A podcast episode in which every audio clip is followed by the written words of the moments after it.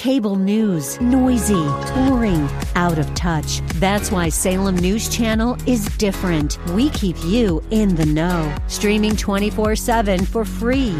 Home to the greatest collection of conservative voices like Dennis Prager, Jay Sekulow, Mike Gallagher, and more. Salem News Channel is unfiltered and unapologetic. Watch anytime on any screen at snc.tv and Local Now Channel 525.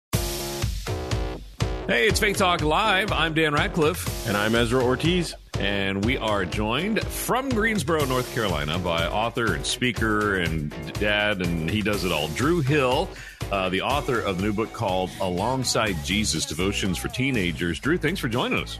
Thank y'all so much for having me. Good to be with you. Now, are you in the office there, or is that your house, or where, where are you at today? I'm at our at the Covenant School where I serve as the head of school. I was a pastor and youth pastor for many years. Um, worked with Young Life some, but a year ago the Lord called me to an unexpected career change, and um, and I've been serving as the head of school since January here at this university model school. It's a hybrid um, collaborative model, kind of like between homeschool and traditional school. So I'm in my office here at the Covenant School. All right, so Drew, uh, tell us first of all, how did you get involved? What what what got you interested in working with teenagers? Because it's a it's a job that some people would go, no, no, thank you, don't want to do it. But obviously, you enjoy it because you've been doing it for many years. Uh, you know, I have a pretty unusual story. I started. Um, it starts when I was a teenager. I was at youth camp um, with my church. I grew up in Winston Salem. Gary Chapman, um, who wrote the Five Love Languages, was one of my pastors, and our youth camp went up to the North Carolina mountains. And when I was 13 years old, I was there, and I felt like the Lord was calling me into full time youth ministry for the rest of my life. And I'm so thankful I still get to do it, and that the Lord called me to do it. I love it, and it's been fun being in this role at school because I get to see and be with kids way more than I ever did when I was working with Young Life or as a youth mm-hmm. pastor. And so it's, it's mm-hmm. been it's been amazing. Awesome. Yeah, that's awesome. That's really really cool. I think uh, you know it's funny you were mentioning um, that that the school that you work with now is a, a, university model school. That's the uh, exact type of high school that I went to growing up. I went to one right near me. Um, it, it, was called it's called Cornerstone Prep. Shout out if you're listening. um, but uh, yeah, they it was the exact same kind of model. You know that sort of hybrid thing. So you said that the Lord just recently called you into this uh, new position. Tell us a little bit about it. I mean, are you, you know, are you loving it? Tell us, give us some, some more background mm-hmm. details on what it's like to be um, in that role. Well, my wife and I, along with two other couples, started this school eight years ago, and there were just 17 students in the first year, kindergarten through third grade. Now there's 240 students, kindergarten through 10th grade, wow. and we have 40 teachers and about 120 families here. And it's been really exciting to watch it grow. But the reason we started it was because we just wanted to spend more time with our kids. And as our oldest daughter at the time, who's now in seventh grade, was getting ready to go into kindergarten, and I was working a lot of nights, um, you know, with youth ministry stuff, going to you know, all the all the things at church and going to kids other kids games and things. I just started questioning when am I going to get to see my daughter? My day off's on Friday. Mm-hmm. I'm gone pretty much all day Sunday. I'm really just going to get to see her on Saturdays if she's in school eight to three and I'm gone at nights. And so we started brainstorming could could there be an alternative way to do education and we grew up in the public school system and we're not anti public school at all, but this school was really birthed out of a desire for us to spend more time with our kids. But my wife texted me, um, you know, about 15 minutes ago and said, please pray for us. Having a home day with five kids is really difficult today. Mm, yeah. And uh, we have a 13 year old all the way down to twin one year old boys, identical wow. twin boys. And oh, wow. They're running around the house crazy. Um, we have a second grader and a fourth grader and a seventh grader, and Natalie's on the home day today on Wednesday trying to do school with all of them and it is it is not easy i definitely have the easier job running this school than she has running um, those those five at home but um, please pray for my wife natalie and our yeah. if you are listening Poor Natalie, she can't just send the kids to the principal's office. She she is the principal. She has to handle it all. Exactly right. Wow. All right. So we're talking with Drew Hill, author of Alongside Jesus: Devotions for Teenagers. So let's talk about the book. What what inspired you to write the book for for teens? Obviously, teens need uh, need to be pointed to the gospel because more and more these days, teenagers and college age kids are drifting away from uh, from the faith. Talk about what inspired you to to write the book. You know, as I've spent more time with teenagers, I've just realized that for a lot of them, there is a disconnect that God is real and that He's present with them, mm-hmm. and that we can actually have a relationship with Jesus where we learn to hear His voice, where we learn to walk with Him, to follow His nudgings of, of His Spirit leading us. And, you know, I got to experience that when I was a teenager. I got to walk with Jesus as a teenager. I know it can happen but you know, when I was a teenager, I was reading my utmost for his highest. I started doing you know some other devotionals like experiencing God by Henry mm-hmm. Blackaby and some some of those things that were really helpful for me. But today, it's I feel like it's difficult to find um, a devotional that really meets kids where they are right. and really challenges them. You know, there's a ton out there that a kid can do in like one minute or five minute devotionals for for kids but I wanted something that would take them deeper, give them actual spiritual practices that could help them actually connect with Jesus and would challenge them, help them grow in their faith, but also be accessible and full of stories that are real stories that are captivating and fun to read. And, um, you know, it, this book is doable. It's, you know, it's a small size.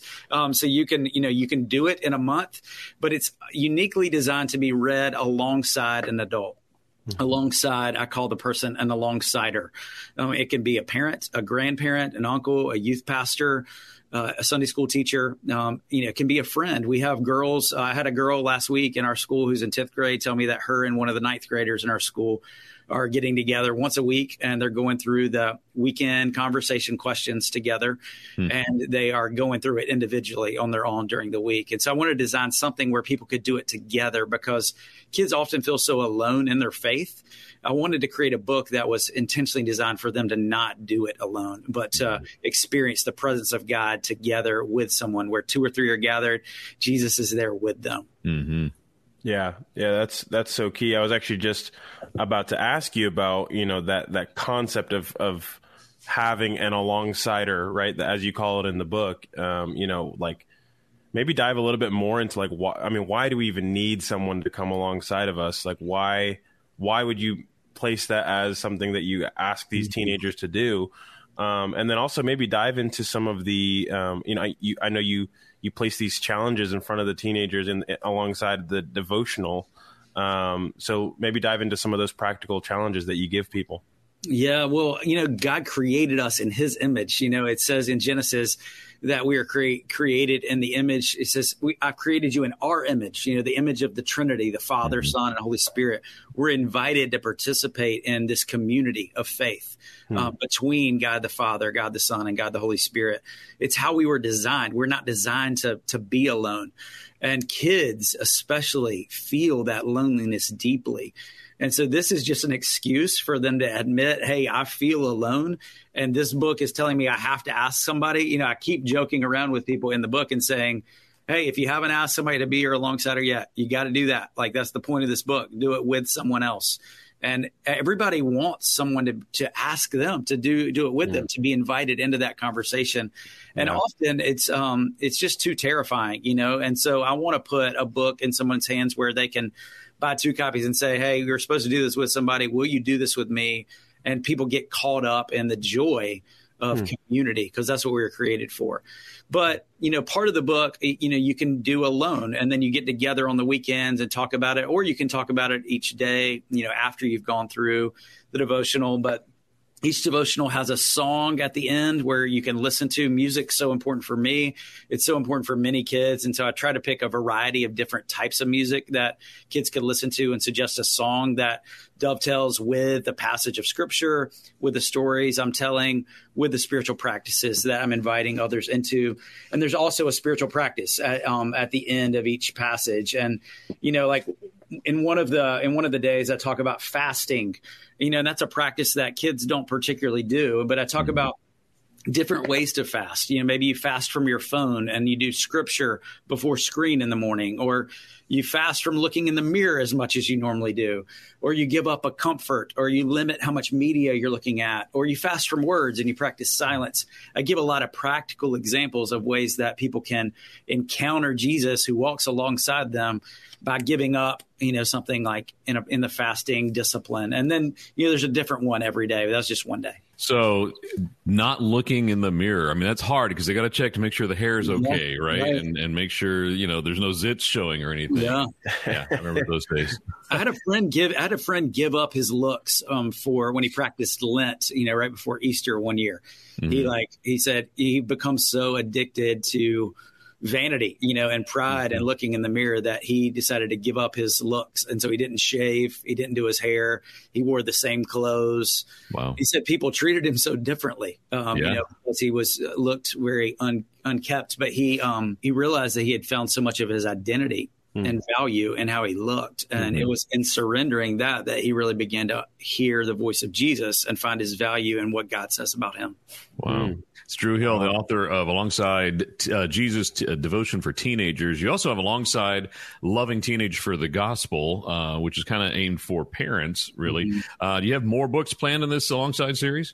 Yes, we're going to do. Um, I've invited a few other authors to join me in the devotional series. There's one that's coming out on social media. Um, I'm doing another one called Alongside the Father about understanding our relationship with God the Father, and then one called Alongside the Spirit understanding our spiritual giftings and the way that God has gifted teenagers in the world to be able to show the world Himself. And and so those will be coming out in the next couple years. But um, the the alongside loving teenagers with the gospel book um, is the one that's for parents and youth leaders, and it really is a it was kind of the first book in, in this whole series, but it's an invitation for parents and for adults to come alongside teenagers and to show them Jesus. You know, this second book alongside Jesus is designed for teenagers. They can do it with their parents, and I think the devotional works great for parents. But the the green book alongside loving teenagers with the gospel is designed for adults. It's author Drew Hill. Uh, you can find out more alongside resources.com. It's alongside uh, G- alongside Jesus devotions for te- teenagers. Check it out. Drew, thanks for joining us. Thanks for all the work you're doing in the lives of teenagers. Uh, it's just such important work, I think, really. Thank you all so much for having me. Thank you for the work you're doing as well. It's been a gift to chat with you this morning. Well, we appreciate you. You're listening to Faith Talk Live. I'm Dan Ratcliffe. And I'm Ezra Ortiz. And we will be back.